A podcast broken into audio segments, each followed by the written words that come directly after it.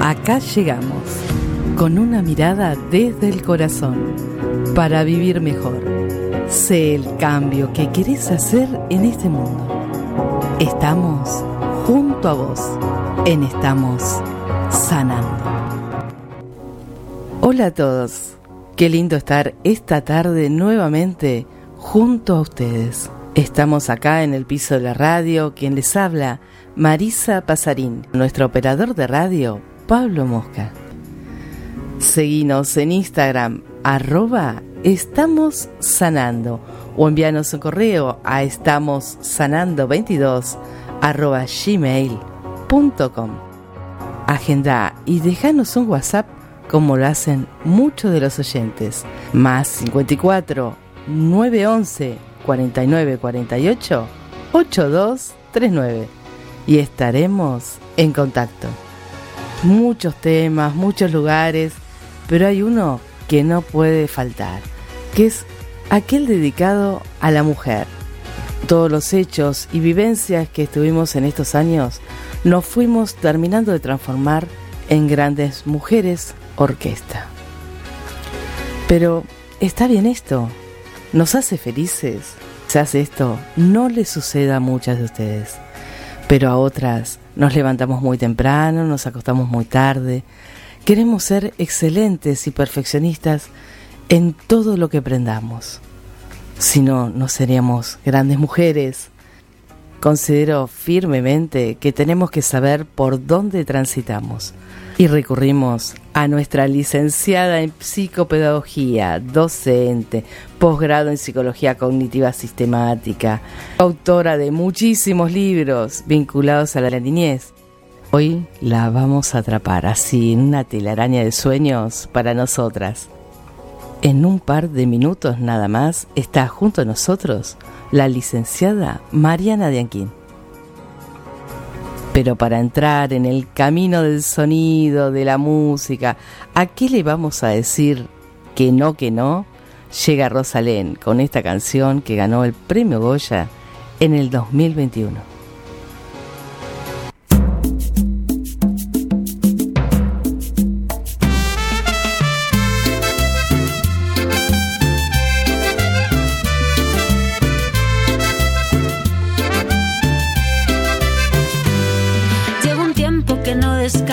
Que como poco cuesta sonreír. He pasado por el aro y he hecho cosas que no me hacen feliz. Tengo la bandeja llena de peticiones, de mil favores, y absolutamente nadie pregunta por mí. Lo pienso y me enciendo un incienso y despliego todo el arsenal de velas. Me paro, respiro, sonrío, me fío, descorcho una botella. Ser mi prioridad no es cuestión de egoísmo. El tiempo de calidad parte dedicado a uno mismo. Y si no me sale del corazón, voy a aprender a decir que no. Quien bien me quiere lo va a comprender. Yo no nací solo para complacer. Y si no me sale del corazón, voy a aprender a decir que no. Si quiero mejorar el mundo,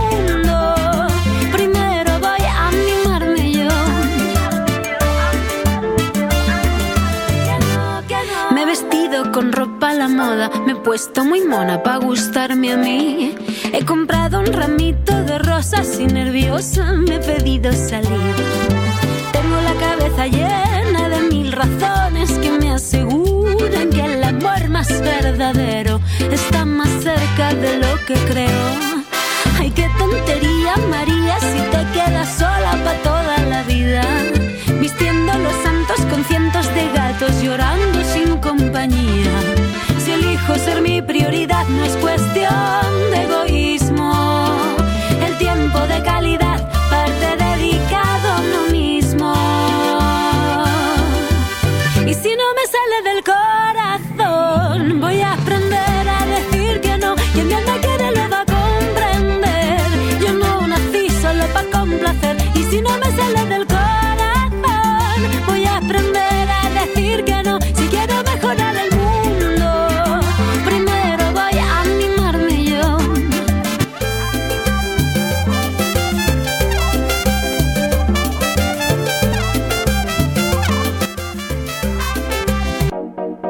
Las vivencias están acá, en Estamos Sanando.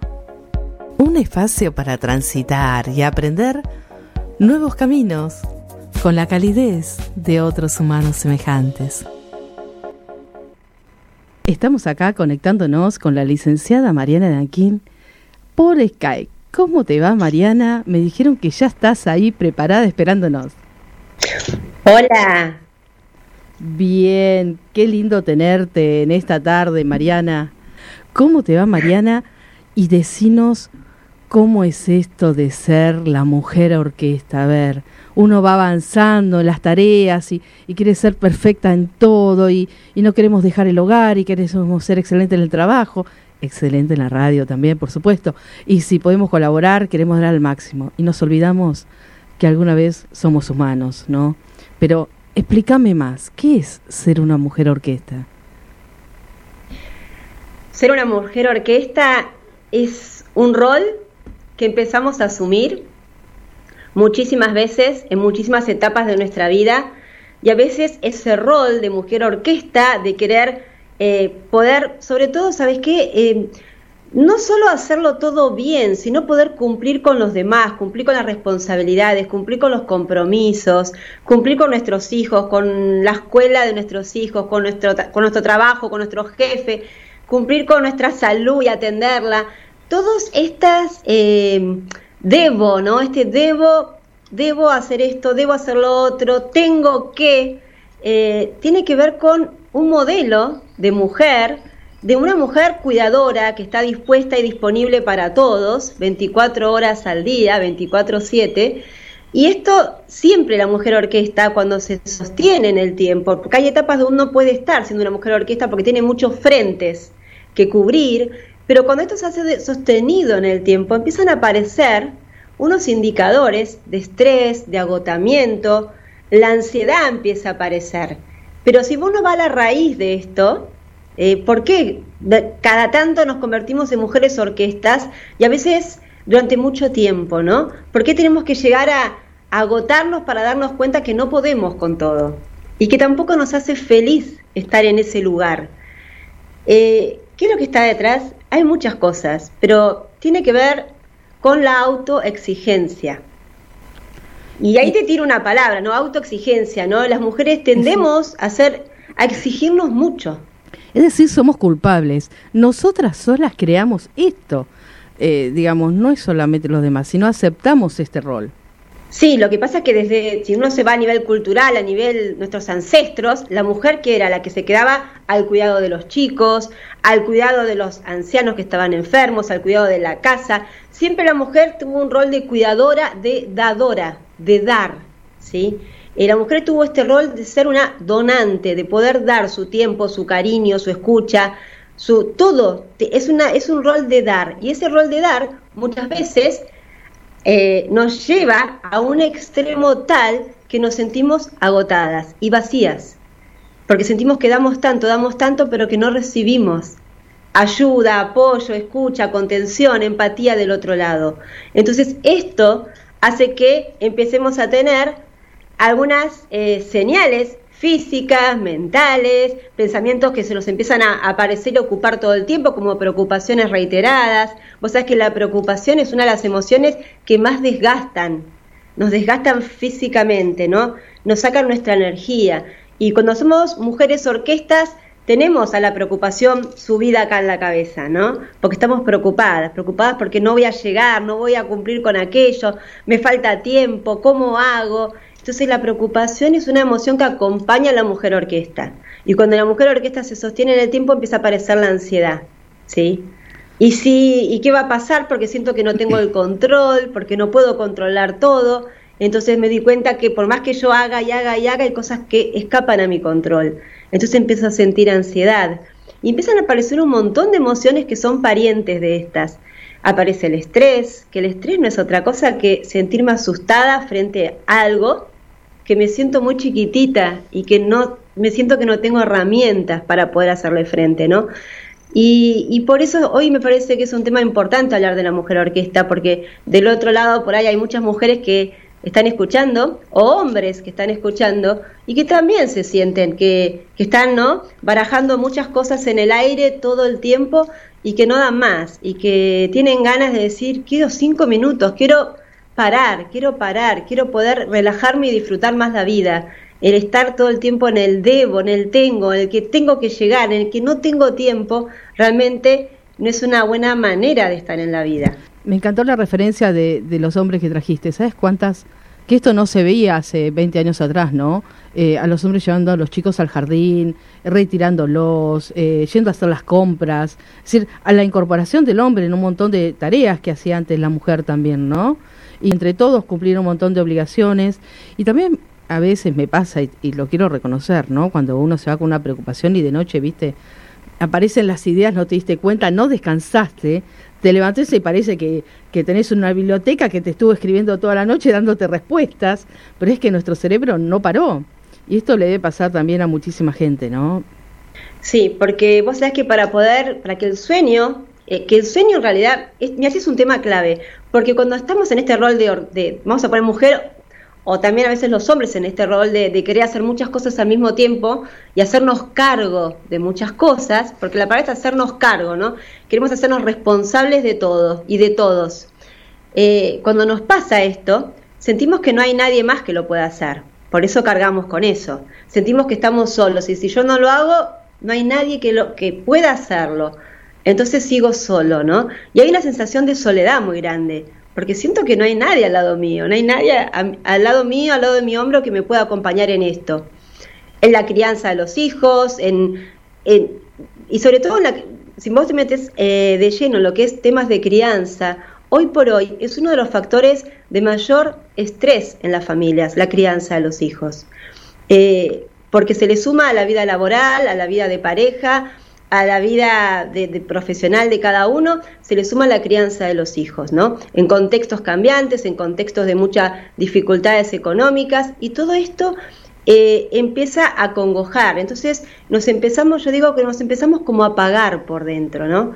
Porque cuando estamos mucho tiempo en eso, en el debo, en el tengo, el que no llego con el tiempo, no le puedo dar a mis hijos lo que me gustaría porque estoy siempre haciendo muchas cosas y no me puedo sentar con ellos a disfrutarlos, nos empezamos a apagar eh, y nos empezamos a sentir como más grises, como que la vida es un bucle sin fin de hacer estas cosas y perdemos el sentido, la capacidad de disfrute, eh, dejamos de poder apreciar las cosas simples de la vida, porque estamos tan apurados y siempre corriendo que no podemos detenernos a mirar, a sentir sobre todo lo que sí está, lo que está sucediendo, lo que está al lado mío, lo que puedo valorar, apreciar. Entonces, eh, estar en este rol de, de hacer mucho todo el tiempo y para todos, eh, realmente es muy desgastante y es algo que tenemos que empezar a, a concientizar. Y empezar a ver cuáles son las señales de mi cuerpo, de mi mente y de mis emociones que me avisan que estoy en este rol. Que este rol, hoy sabemos que si se sostiene en el tiempo, no conduce nunca al bienestar, Silvia. Eh, Marisa, siempre nos conduce ¿a dónde? Nos conduce al malestar, al malestar físico. Hay enfermedades que se asocian a esto, a emociones que se asocian a esto. Vos nombrabas la preocupación, el insomnio o el dormir, pero el no descansar, que son dos cosas distintas. Para poder reparar nuestro cerebro, nuestros pensamientos, necesitamos descansar. Y esto se sucede con un proceso que es natural. El dormir es como un reseteo, ¿no? Como que el cerebro se resetea, guarda, archiva, archiva todo lo que pasó en distintos lugares, conecta y nos deja preparados para un nuevo día. Pero cuando no podemos descansar lo suficiente, cuando el cerebro no puede resetearse, que esto lo hace cuando entra en la fase de sueño profundo. Pero cuando estamos preocupados, ahí viene el tema. Cuando estamos preocupados es porque sentimos que hay un peligro. Y si nosotros le decimos al cerebro que hay un peligro, el cerebro no se va a poner a dormir en un sueño profundo. El cerebro se va a quedar alerta. Y como está alerta, yo duermo, pero no entro nunca en la fase de sueño profundo. Tengo, duermo, me despierto o me quedo pensando en eso que, que tengo que resolver mañana. Entonces duermo, pero a la vez estoy pensando todavía en eso. Entonces mi cerebro no se resetea. Por eso es tan importante, y hay, ahora hay sali- salieron un montón de libros que hablan justamente de la importancia del poder lograr este sueño profundo, ¿no? Y con un montón de técnicas que podemos hacer, del cuidado del sueño, de la calidad del sueño previo a dormir, ¿no? A unas rutinas que podemos hacer para prepararnos para que este sueño sea reparador. Porque cuando no tenemos el sueño reparador, vamos por la vida agotados, vamos por la vida cansados, y la vida nos pesa. Es decir, y... que nosotros nos sumamos en este camino de querer hacerlo mejor, estar en todo, pero el resultado final es una pérdida total. Lo podemos ganar en el éxito en el corto plazo, pero en el largo plazo, cuando uno excede en el dar, como que tenemos un balance, ¿no? Damos, damos, pero en nuestra caja no hay más dinero o no hay más para entregar. Es nuestro cuerpo, en este caso, es el que no tiene más para dar. Entonces, puede hacerlo un tiempo, puede gastar sus reservas, pero si gasta sus reservas, después las tiene que volver a recuperar, si no, no lo va a lograr. Entonces empezamos a perder en cada uno de los espacios, ¿no? Seguramente el mal humor o, o el fastidio, o vienen épocas donde volvemos todos a la actividad, donde están todas las actividades a full. Por eso me pareció interesante hoy que tratemos este tema, porque ya estuvimos a full dos años en nuestras casas, encerrados, y con los chicos y con la escuela, resolviendo problemas de los adultos mayores, ordenando esa casa, ¿no?, que de golpe cambió en su funcionamiento, ¿no? Y el que está solo también, el que tiene que cuidar a otros también. Y ahora volvemos a la actividad, es decir, hay otro clic nuevo, pareciera nuevo, porque en dos años ya parece algo nuevo, donde queremos volver a estar como antes. Pero ya no hay un estar como antes, porque vivimos un parate, ¿no? Y yo te voy a invitar ahora a que escuchemos una canción y después diga, me cuentes qué podemos hacer, si podemos ordenar prioridades, si podemos pedir ayuda, cuáles son las ayudas que necesitamos para detectar eso y seguir adelante. Dale. La música está acá, en Estamos Sanando. Un espacio para estimular nuestras emociones y lograr otras armonías.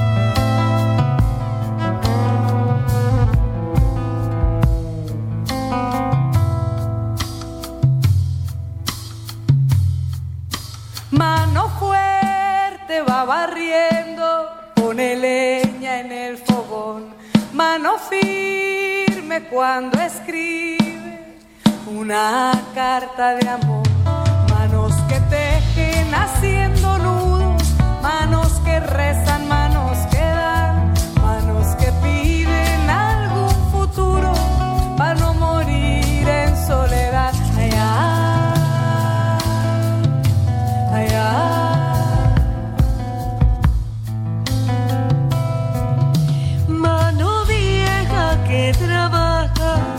Enlazando algún telar, mano esclava va aprendiendo a bailar su libertad, manos que amasan curtiendo el hambre con lo que la tierra les da, manos que abrazan a la esperanza de algún hijo que se va allá, allá.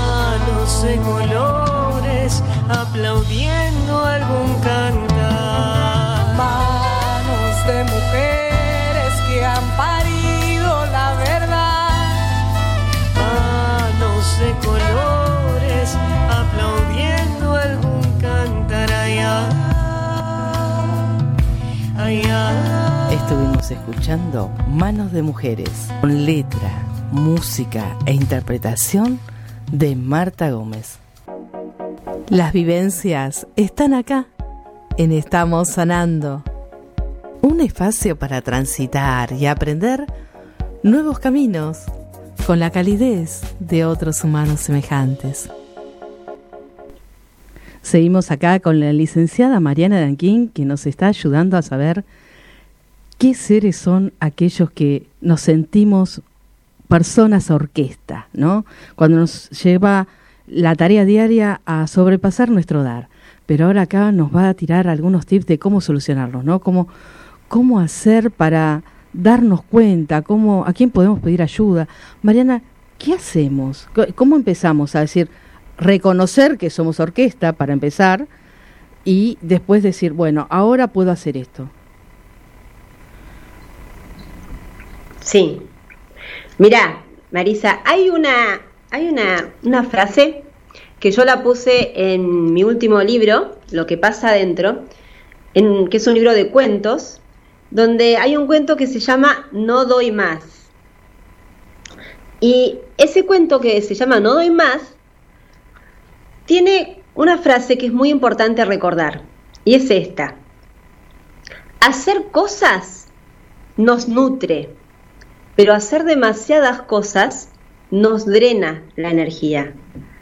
Entonces tenemos que escoger bien qué cosas vamos a hacer cada día, ¿sí? Bien. Entonces, si hacer cosas es algo positivo, nos nutre, porque vamos, vamos creciendo, vamos expandiéndonos, pero cuando hacemos demasiadas cosas, descuidamos a veces lo importante, ¿no? Porque vamos detrás de lo urgente, detrás de, de, de lo que por ahí otros nos piden que hagamos, y descuidamos cosas que son importantes, muy importantes para nosotros. Entonces, ¿qué podemos hacer? Vamos por ahí. Lo primero que tenemos que saber, que nuestro tiempo, mirá, hay tres elementos: nuestro tiempo, Marisa, nuestra atención y nuestra energía no son ilimitadas. Todos los días, al despertar, tenemos una reserva de esto nueva, y para empezar el día. Entonces nosotros tenemos que elegir muy bien a dónde vamos a llevar nuestro tiempo, nuestra energía y nuestra atención. Porque si los ponemos acá, no están disponibles para estar en otro lugar. Si están acá, no está allá. Entonces, esto de la multitarea, que tanto en una época parecía la solución a todo, ¿no? Porque la multitarea me permitía estar en todos lados a la vez. Hoy se sabe que en realidad la multitarea lo único que genera es un desgaste mental, emocional y físico en las personas, y que las tareas que uno hace pierden detalle, pierden calidad, y se cometen muchísimos errores, porque la atención, no existe una atención multitarea. La atención puede ser simultánea o puede ser alternada, pero nunca puede, puedo estar mi atención acá y al mismo tiempo en otro lado, ¿no? Entonces, esto de que quiero estar con mis hijos, pero a la vez estoy trabajando en la computadora, entonces desde acá les hablo, no estoy ni con mis hijos ni con el trabajo. Y esto empieza a desgastarnos. Entonces, primero saber esto, que hacer muchas cosas nos nutre, pero hacer demasiada nos drena. Segundo, elegir a dónde voy a poner mi tiempo, mi atención y mi energía. ¿Qué es lo importante, no? Como vos decías, decir, bueno, hoy, ¿dónde voy a focalizar estos tres elementos que son como los elementos sagrados, no? ¿Dónde los voy a, a dónde los voy a llevar? Y aprender a decir que no a lo otro. Porque el aprender a decir que no me saca de ese lugar que muchas veces somos orquesta, porque estamos complaciendo muchas veces los pedidos, las demandas de terceros, de otros. Entonces, empezar a decir que no a lo que no es importante. No, ahora no puedo, no, en este momento no voy a poder ayudarte. Y en, hay una técnica que funciona mucho, que tiene que ver con cambiar nuestra manera de hablar.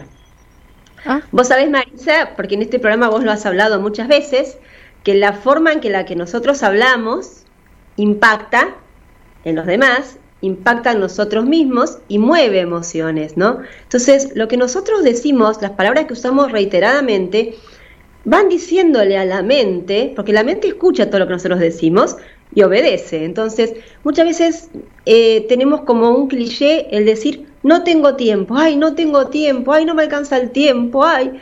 Bueno, cuando nosotros decimos no tengo tiempo, la mente lo cree que no hay tiempo. y no va a hacer nada para que nosotros podamos organizarnos mejor o gestionar mejor. Entonces, en vez de decir no tengo tiempo, empezar a decir, me, cuando alguien te pide algo, en vez de decir no, no tengo tiempo, vamos a decir no es mi prioridad. Hoy no es mi prioridad. Cuando yo digo no es mi prioridad, estoy volviendo a tener yo el control del tiempo.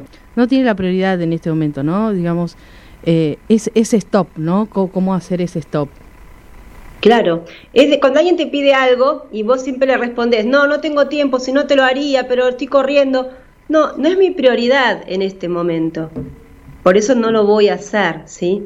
No es mi prioridad, eso me devuelve el control, la sensación de que no es que el tiempo se me escapa, sino que yo estoy eligiendo en dónde poner mi atención y mi energía. Y hoy no es mi prioridad, en este momento no es mi prioridad, ¿sí? Quizás mañana sí, hoy no, hoy no es mi prioridad, mi prioridad está puesta en atender a mis hijos, por eso no voy a poder hacer tal cosa. Entonces, poder saber que nosotros podemos elegir esas prioridades, ¿sí? Y que siempre podemos decir que no, porque una cosa es una persona dadora, ¿sí? Que tiene una tendencia a dar de manera natural, hay personas que tienen esa tendencia a dar, que dan su tiempo, su escucha, Sus, sus proyectos, dan todo, dan mucho a todo lo que hacen, ¿no? Hay otras personas que tienen una tendencia más a ser receptoras, que reciben mucho más, están más atentas a recibir que a dar. Y hay una manera de dar, que es la que nos saca de este lugar de mujer orquesta, que es el ser una, un dador o una dadora conscientes, Marisa. Ser un dador consciente es la clave, es decir, ¿cómo yo voy a gestionar cada acto de generosidad? Ser un dador consciente es gestionar mi generosidad, ge- gestionar mi bondad, mi sí, ¿a qué le voy a decir que sí? Eh, es poder gestionar, y para poder gestionar yo tengo que tener en claro las prioridades. Entonces una cosa es decir todo el tiempo que sí, todo el tiempo hacer favores y todo el tiempo estar disponible para todos, de una manera inconsciente, porque es lo que hago siempre. Y muchas veces ayudamos y damos nuestro tiempo a personas que no lo necesitan o a personas que no han pedido nuestra ayuda, pero ahí estamos nosotros, ¿no? Cubriendo, cubriendo. Entonces, empezar a ser dadoras conscientes, empezar a ver a quién voy a ayudar, cómo voy a ayudar, a qué voy a decir que sí y para qué voy a decir que sí. ¿En qué horario lo voy a hacer? Pensar antes de actuar. Eh, es una cosa que, que me encanta lo que me decís, ¿no? Porque es organizarnos en todos los aspectos, eh, en el horario, en cuanto viene una persona, en, en, hasta para atender viene a esa persona, ¿no? Porque en ese momento por ahí vos estás atendiendo otra cosa, donde hay también poner estos límites, ¿no? Límites sanos, no límites de, de no querer, sino darle el lugar que corresponde, darle el tiempo que corresponda y organizadamente, para que la otra persona también se organice, ¿no? Y empiece a entender que si fuimos de una manera, hoy podemos ser de otra y no dejamos ser la misma persona. Pero sí nos comportamos de una manera más ordenada, ¿no? Porque esto también, la gente a veces no entiende que uno puede saltar a este orden distinto, ¿no? Y que no siempre todo es igual, ¿no? Porque no es sostenible en el tiempo. Mira, te voy a contar algo. ¿Sabés que hay un autor norteamericano, un psicólogo norteamericano llamado Adam Grant, que él investigó en las empresas, en las organizaciones, eh, las relaciones de intercambio que hay entre las personas, ¿no? Y él hizo una, como una, fue haciendo una categoría diferente de acuerdo a las maneras que tenemos nosotros de interactuar con el trabajo y con los demás. Y él puso, hay un estilo de personas que tiene una tendencia a dar, él los llama los donantes en las organizaciones, ¿no? Eh, laborales. Después hay otro grupo de personas que tienen la tendencia a recibir más que a dar, que son los que están siempre esperando la ayuda, que son los receptores. Después dice, están los las personas que tienen una tendencia a equilibrar, que están buscando el equilibrio en estos intercambios. Y él, lo más eh, revelador de su investigación, no es esta categoría que él hizo para poder explicar las interacciones, sino que él investigó en las empresas de más éxito a nivel mundial, las personas, los C E O, las que están en la cabeza, cuando hay mujeres en estas empresas, estas mujeres, ¿a qué grupo pertenecen? Estas que están a cargo, estas empresas que son exitosas, que marcan tendencia, que son disruptivas a veces y que sorprenden al mundo con sus logros, cuando son mujeres las que lideran, ¿en qué grupo están? ¿Son receptoras, son dadoras, son equilibradoras? ¿a qué grupo pertenecen? ¿A vos qué te parece, Marisa? Mirá, yo creo que debe ser a la que equilibra ambas partes, porque si da todo, no creo que tenga el orden. Si están todos los que reciben, hay otros que no quieren trabajar, así que creo que debería estar la, la que equilibra, pero bueno, por ahí me estoy equivocando, no lo sé, no lo leí, pero quiero aprender, así que enséñame, por favor. Bueno, yo pensaba lo mismo que vos, te cuento, y no, y este estudio fue muy revelador y se cita hoy por hoy en, mucho, en muchas charlas, uno escucha citarlo, porque la sorpresa fue que las mujeres que lograban estas organizaciones llevarlas a, a tope, eran mujeres dadoras. Wow. Pero, pero, pará. Ah. Es una clasificación. Él dice, existen los dadores felpudo, felpudo, mirá qué término más qué fuerte, palabra, ¿no? O sea, ¿no? Felpudo, que es aquel que da de manera indiscriminada, de manera inconsciente, que da por todo el tiempo y no se detiene a ver a quién tiene que dar. Y estos dadores felpudos, dice él, terminan porque como dan tanto que sus, sus donaciones no son valoradas. Incluso cuando un día dicen que no, son juzgados como injustos, como ¿cómo va a decir que no? ¿Sí? Y terminan sintiéndose muy mal, vacíos y rotos. Pero las personas que llegaban, estas, estas, estas líderes mujeres, eran dadoras, pero dadoras conscientes. Bien. Y él dice, esa es la diferencia. Y todas las personas dadoras que venimos al mundo con una tendencia a dar, eh, podemos transformarnos, salir del lugar de dador felpudo y pasar a ser un dador consciente. ¿Y cómo se hace eso? Para salir de un lugar y pararnos en otro, ¿no? Y ser dadores conscientes. Él dice, simplemente detenernos y antes de decir que sí, y antes de hacer un acto de generosidad, pensar, ¿a quién se lo estoy dando? ¿Si lo necesita? ¿Y para qué lo voy a hacer? Si contestamos las tres preguntas, nos convertimos en dadores conscientes. Y él dice, los dadores inconscientes, que dan indiscriminadamente, suelen dar cosas, su tiempo, su energía y su atención, estos tres elementos sagrados que te nombré, suelen darlo a asuntos, a situaciones y a personas que no lo necesitan y que tampoco se lo han pedido. ¿Sí? Bien, qué interesante. ¿Querés que te diga? Tengo que sentarme un, un así, con una carpeta, escribir esto, poner, me lo pongo mañana, te voy a hacer un cartel, te voy a mostrar el lunes, lo voy a poner atrás de mi escritorio o en un cuadrito, que mirarlo constantemente porque todavía no la no la tengo tan clara. Voy mejorando, no cabe la menor duda, pero pero qué interesante esto que nos traes, ¿no? Porque no somos conscientes de a veces los que damos. Acá estamos con... con Pablo el operador y, y nos pasa, ¿no? En ah, muchas yo te cuento cosas. Que sí, eh, a mí este autor, que es un autor sobre todo es psicólogo, pero trabaja mucho en empresas, cuando él sacó este libro que se llama El arte de dar y recibir, y él empieza a hablar de las personas dadoras, obviamente que me identifico como una dadora, eh, y lo tomé a, est- a estos conceptos para incluirlos en este libro que te cuento, Lo que pasa adentro, que es un libro porque justamente es para... para docentes, y las maestras también son muy dadoras, eh, y entonces tomé mucho de las técnicas que él nombra en este libro para llevarlo a los docentes, ¿no? Y a las y después empecé a hacer eh, videos y, y, co- y TikTok y lo que sea contando estas técnicas, porque las mujeres tenemos una tendencia natural a ser muy dadoras, entonces para poder empezar a ser conscientes. Él dice, es hermoso que uno tenga ese don de dar, pero es un don, y los dones hay que cuidarlos. Quiero que, que me digas esto. Eh, si queremos conocer más del libro, lo que nos pasa adentro, porque tenemos una sorpresa ahora para el próximo bloque, pero es un libro interesantísimo y decime dónde lo podemos conseguir para, para indagar más, ¿no? Y conocernos más, porque es re interesante todo lo que vos traes y volcado a, a docentes, también madres. Sí. Qué bueno, qué hermoso libro, Lo que pasa adentro. Sí. Sí, justamente en el libro hay un cuento que habla de esto, ¿no? Que el cuento se llama No doy más, y es justamente ver, bueno, cuando no damos más, por lo general es porque nos excedimos en dar, ¿no?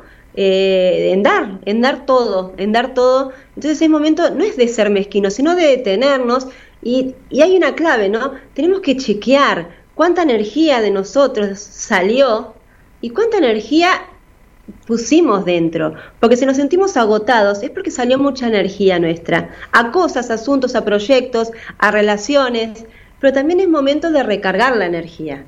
¿Y cómo se recarga la energía?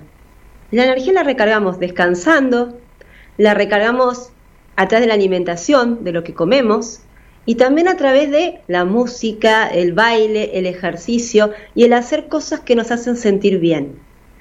Cuando estamos en Siendo Mujer Orquesta nos olvidamos de recargar nuestra energía, dejamos de bailar, dejamos de hacer las cosas que nos gustan, comemos muy mal, no elegimos la comida, picoteamos lo que hay y a veces tenemos ansiedad, entonces queremos comer cosas que son ultraprocesadas, con muchísimo azúcar, porque queremos calmar esa ansiedad. Y eso nos damos cuenta que es un efecto rebote, ¿no?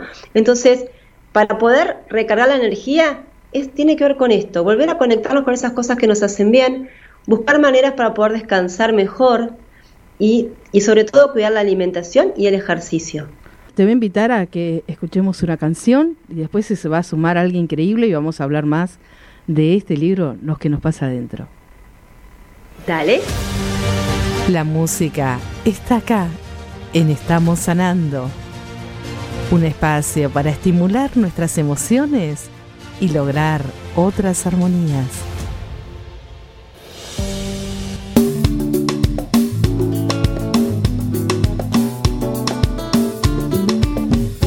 Dicen que no duelen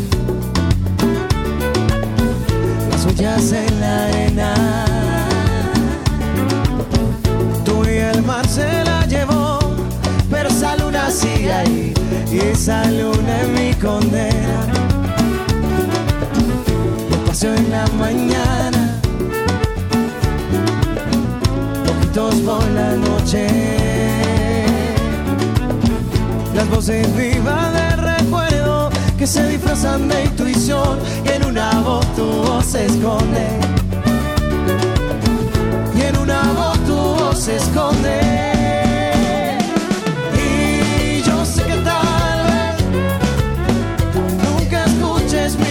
Yo sé, y yo sé que tal vez te siga usando así, guardándote mi inspiración, mientras siga viendo tu cara en la cara de la luna, mientras siga escuchando tu voz entre las horas, entre la espuma, mientras tenga que cambiar la radio de estación, porque cada canción me hable de ti, de ti. De ti.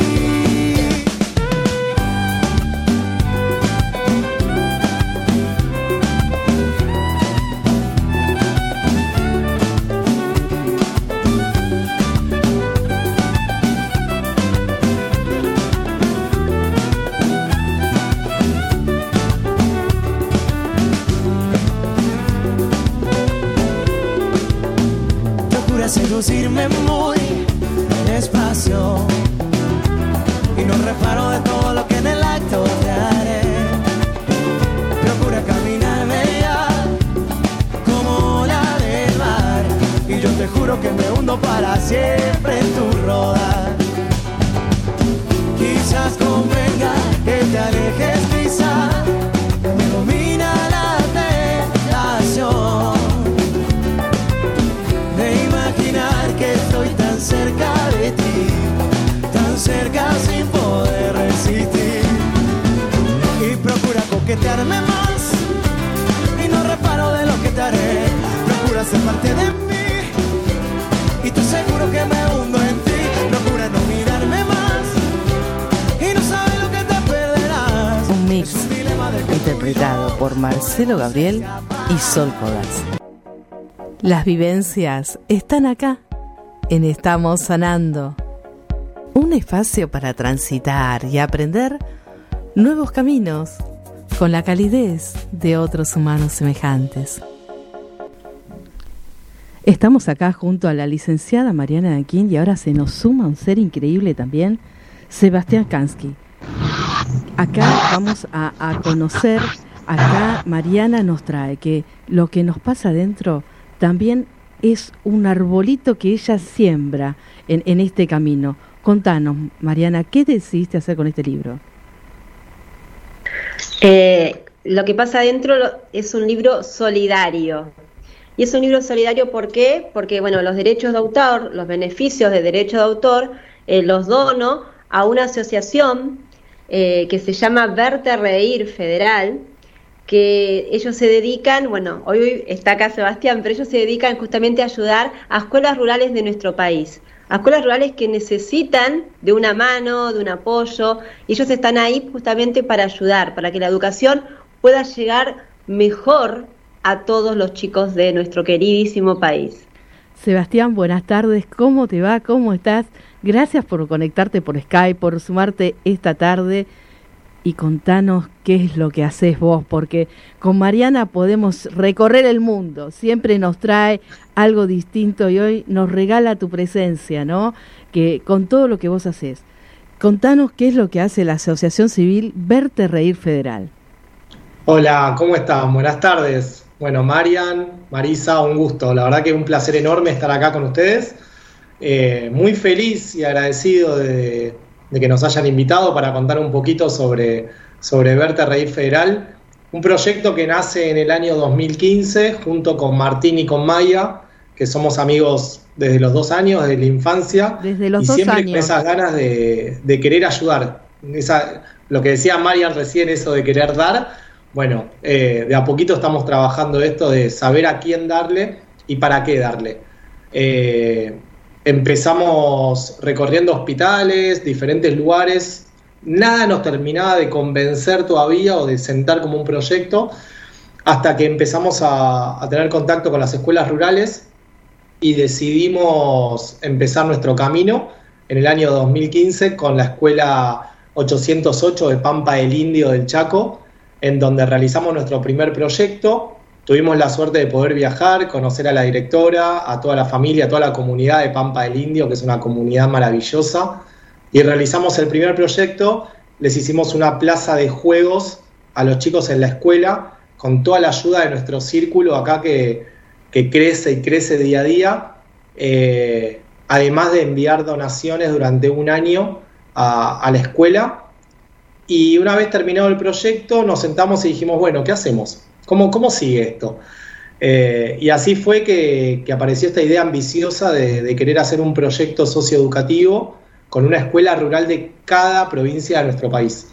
Así que Qué nos lindo. Sentamos entre los ya tres van y dijimos... cinco bueno, provincias, porque pasaron por Santa Fe, por La Pampa, por Río Negro. Ya hay una ahora en la cual están trabajando, que es la provincia de Entre Ríos. Contame en qué consiste el proyecto de la provincia de Entre Ríos. Bueno... Tuvimos la posibilidad de viajar a Entre Ríos y con esto de la pandemia medio que no, nos golpeó un poquito la cabeza y, y los docentes y la directora nos explicaron que, que durante la pandemia los chicos no, no pudieron estudiar, no, no, no pudieron recibir las tareas, no pudieron conectarse y ahí fue que nos sentamos entre todos junto con la directora, con las docentes y dijimos, bueno, ¿qué hacemos? Eh, y alguna voz de fondo, una, una locura dijo, construamos una, construyamos una torre de internet. Vamos a hacer que la escuela tenga internet eh, para que los chicos y las chicas no, no les falte este recurso fundamental en el año veinte veintidós, que, que es la, conect- la conectividad a internet. Y a partir de eso poder generar proyectos eh, para las comunidades, que vengan las familias a la escuela a recibir talleres, que eso es algo que también estamos hablando con Marian para el día de mañana.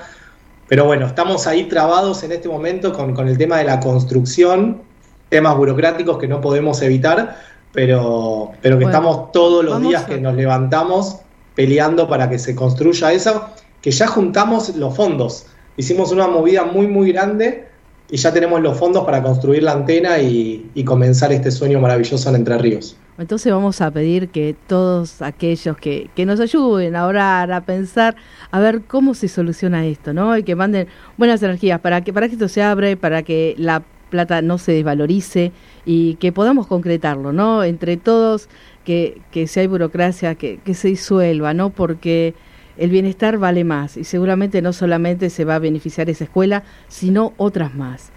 Contame cómo, cómo sentiste cuando Mariana decidió donar todo lo recaudado de su libro, ¿no? Lo que nos pasa adentro, que está bueno para que todos conozcan, no solamente para que se beneficien por esto que nosotros...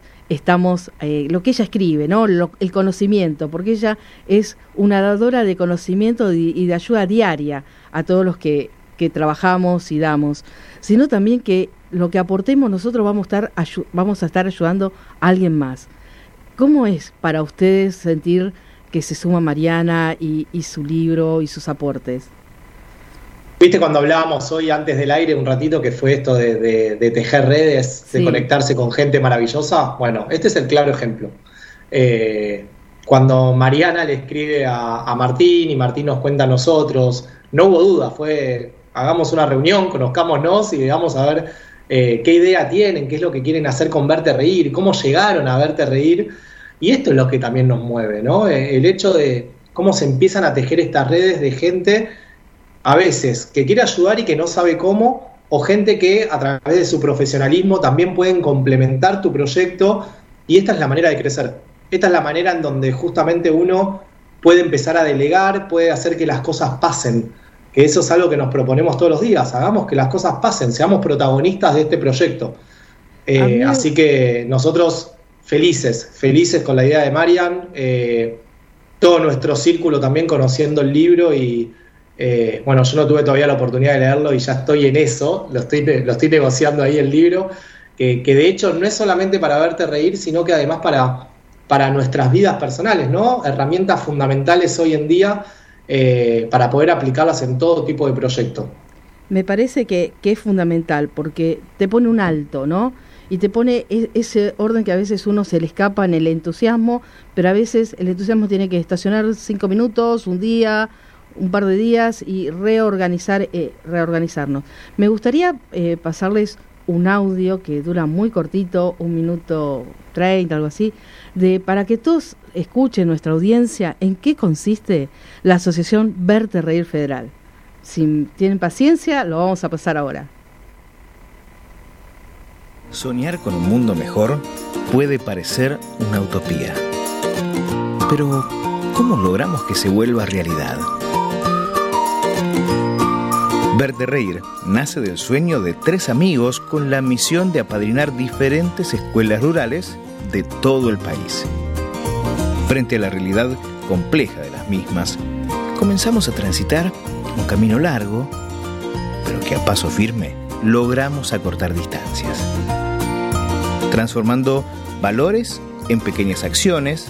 Se llevaron a cabo diferentes proyectos socioeducativos, brindando ayuda edilicia, lúdica y social.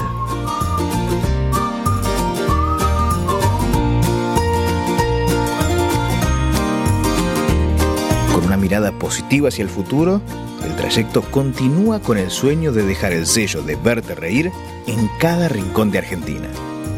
Nuestro camino solidario incluye nuevos y diversos proyectos para poder despertar las sonrisas de todos aquellos que nos necesitan. Pequeñas acciones pueden generar un gran cambio. Continuemos transitando este camino juntos para dejar nuestra huella.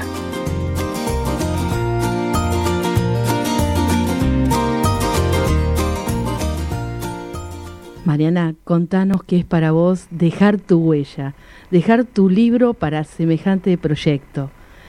¿Qué se te cruzó a vos que decidiste, esto es para todos, esto es para empezar un camino nuevo? Eh, querí, yo siempre quise ayudar más a las escuelas rurales con las cuales tuve la posibilidad de trabajar. Mi hijo fue a una escuela rural, a varias escuelas rurales, en la provincia de San Luis, en la provincia de Catamarca y en la provincia de Córdoba. Eh, así que conozco la, la realidad de las escuelas rurales, conozco a los docentes, todo terreno de las escuelas rurales, y siempre eh, dispuesta a, a colaborar con ellas. Y este libro, que, que era un libro que hablaba muchísimas cosas de, de que pasan en las provincias, que pasan en las escuelas de los pueblos, en las escuelas rurales y en las escuelas de capital también, pero hay muchos cuentos que hablan de situaciones que tienen que ver con esas realidades.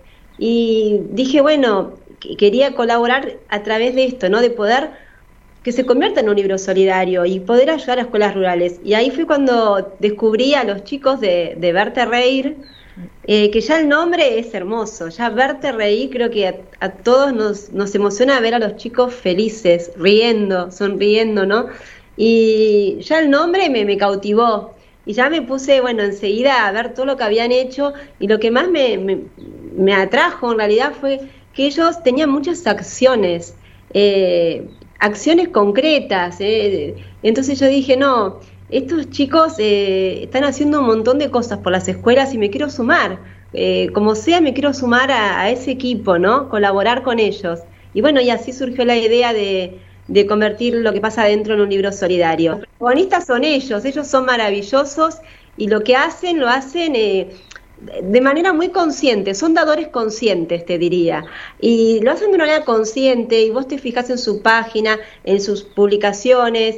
Eh, es todo tan cuidado, tan, tan amoroso, que la verdad que te dan ganas de colaborar, como sea.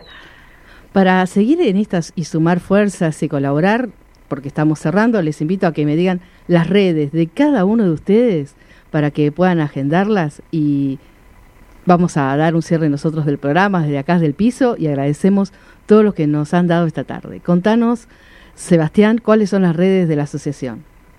Bueno, nosotros tenemos el Instagram, arroba Verte Reír Solidario, tenemos el Facebook, Verte Reír ocho cero ocho, tenemos un celular que es uno cinco cuatro uno nueve tres nueve uno nueve nueve, así que por cualquiera de esos tres medios nos pueden seguir. Y les vamos a contar a la audiencia que vamos a tener más y saber más sobre Verte Reír, un programa entero para ustedes, así vamos a, a nadar en todos sus proyectos. Y contame, Mariana, ¿dónde puede conseguir tu libro y dónde se pueden conectar contigo? El libro Lo que pasa adentro lo pueden conseguir en las librerías de, de, de Capital, y si no lo pueden comprar online en la tienda de Proyecto Sepa, que es la editorial, y es doble u doble u doble u punto tienda sepa punto com, sepa con C de casa, sepa, ahí lo pueden comprar. Y, y si no, eh, lo googlean y está en Amazon, está en Mercado Libre, está en todos lados. Está en todos está, lados. Y así ayudamos a las escuelas rurales argentinas con todo lo, su conocimiento de Mariana. Abrazos y linda tarde para todos ustedes. Muchas gracias. Gracias. La música está acá en Estamos Sanando.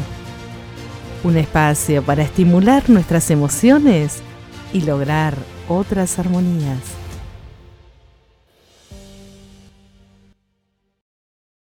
Contigo aprendí que existen nuevas y mejores emociones. Contigo aprendí a conocer un mundo nuevo de ilusiones. Aprendí que la semana tiene más de siete días. A ser mayores mis contadas alegrías y a ser dichosa yo contigo lo aprendí. Contigo aprendí a ver la luz del otro lado de la luna. Contigo aprendí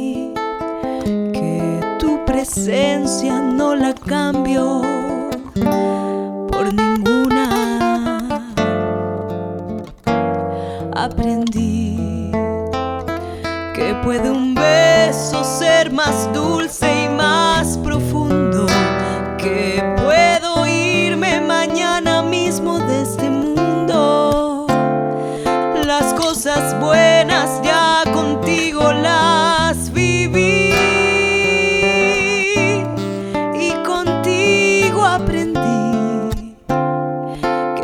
Así el día que te conocí. Mensajes y palabras nos llegan desde el lugar del corazón. Están aquí y ahora. Queremos ser las mejores mujeres, dar lo mejor de nosotras. Eso es sabido, pero no nos podemos olvidar que también somos seres humanos, que nos equivocamos, nos entristecemos, nos pasan cosas, aparte de ser excelentes. Estas letras, comprimidas en un poema, quieren reflejar algo de lo que muchas mujeres sienten. La mujer del siglo veintiuno.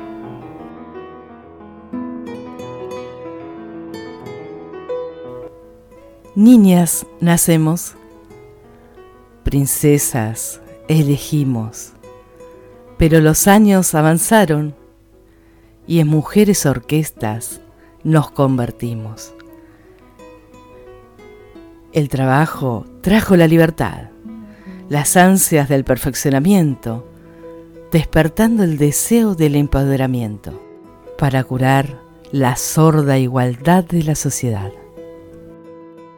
En el hogar adoramos la batuta, el reinado no quisimos abandonar, rediseñamos una añejada partitura para ser la directora de orquesta más original del lugar. Los compañeros y amistades, con destellos y felicidades y sin desear, pusieron un alto en los olvidos y pesares, dejándolos para aquel día en que el día sea verdades. Los hijos de nuestras entrañas, los seres más bellos, nuestra descendencia. Cómo no ser guía y custodia de estrellas, emprendimos ese camino en que la vida nos dice que dejemos que crezcan. La entrega en el amor, incomparable, allí vivimos las noches más sinceras, pero al calor de los años le siguieron veladas injustificadas y disueltas por las estelas. Todos y todo nos quieren, todos y todo nos desean lo mejor, todos y todo compiten en nuestro interior, todos y todo revela que otra realidad también existe.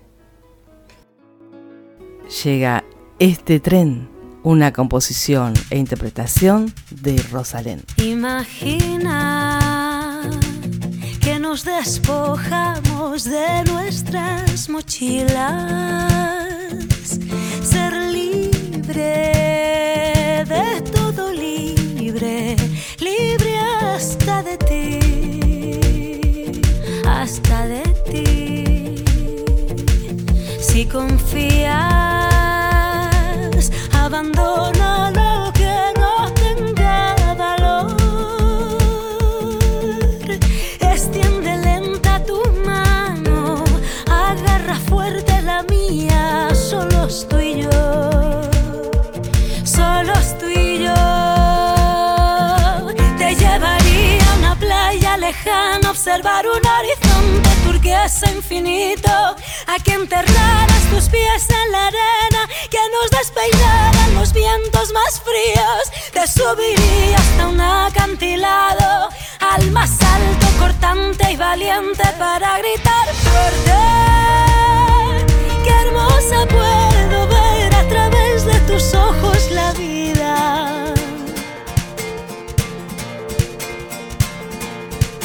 Imagina que hoy el viento sopla en otra dirección, solo tropieza el que camina y también hay lugar para el error. Bendito error, con mis dedos voy a dibujar mensajes en tu piel. Atiende a las señales, en verdad nunca hay nada que temer. Ay, te llevaría ante un cielo encendido, a hablar con las estrellas brillantes que guían, a sumergirnos ligeros del mundo en lo más profundo donde no nos vean. Te abrazaría hasta que amaneciera, hasta que los minutos no pasen, no maten, no hieran. Qué hermosa puedo ver a través de tus ojos la vida.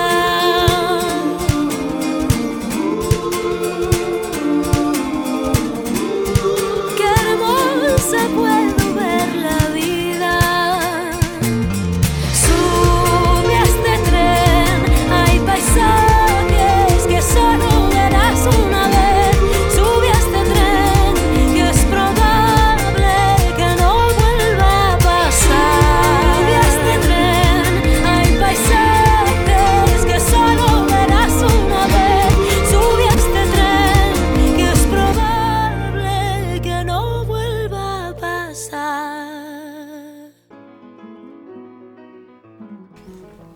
Solo me quedan unas preguntas que te quiero dejar en esta tarde. ¿Cuál es el modelo que reina? ¿Cuál es el modelo que habita en vos? ¿Cuál es aquel que te deja en libertad? ¿Cómo es la vida que eliges respirar? Besos y abrazos para todos. Nos estamos encontrando. Un camino, un puente y un arco iris los esperan para encontrar lo mejor que hay en cada uno de ustedes. Estamos sanando un espacio, un tiempo para vivir desde el corazón.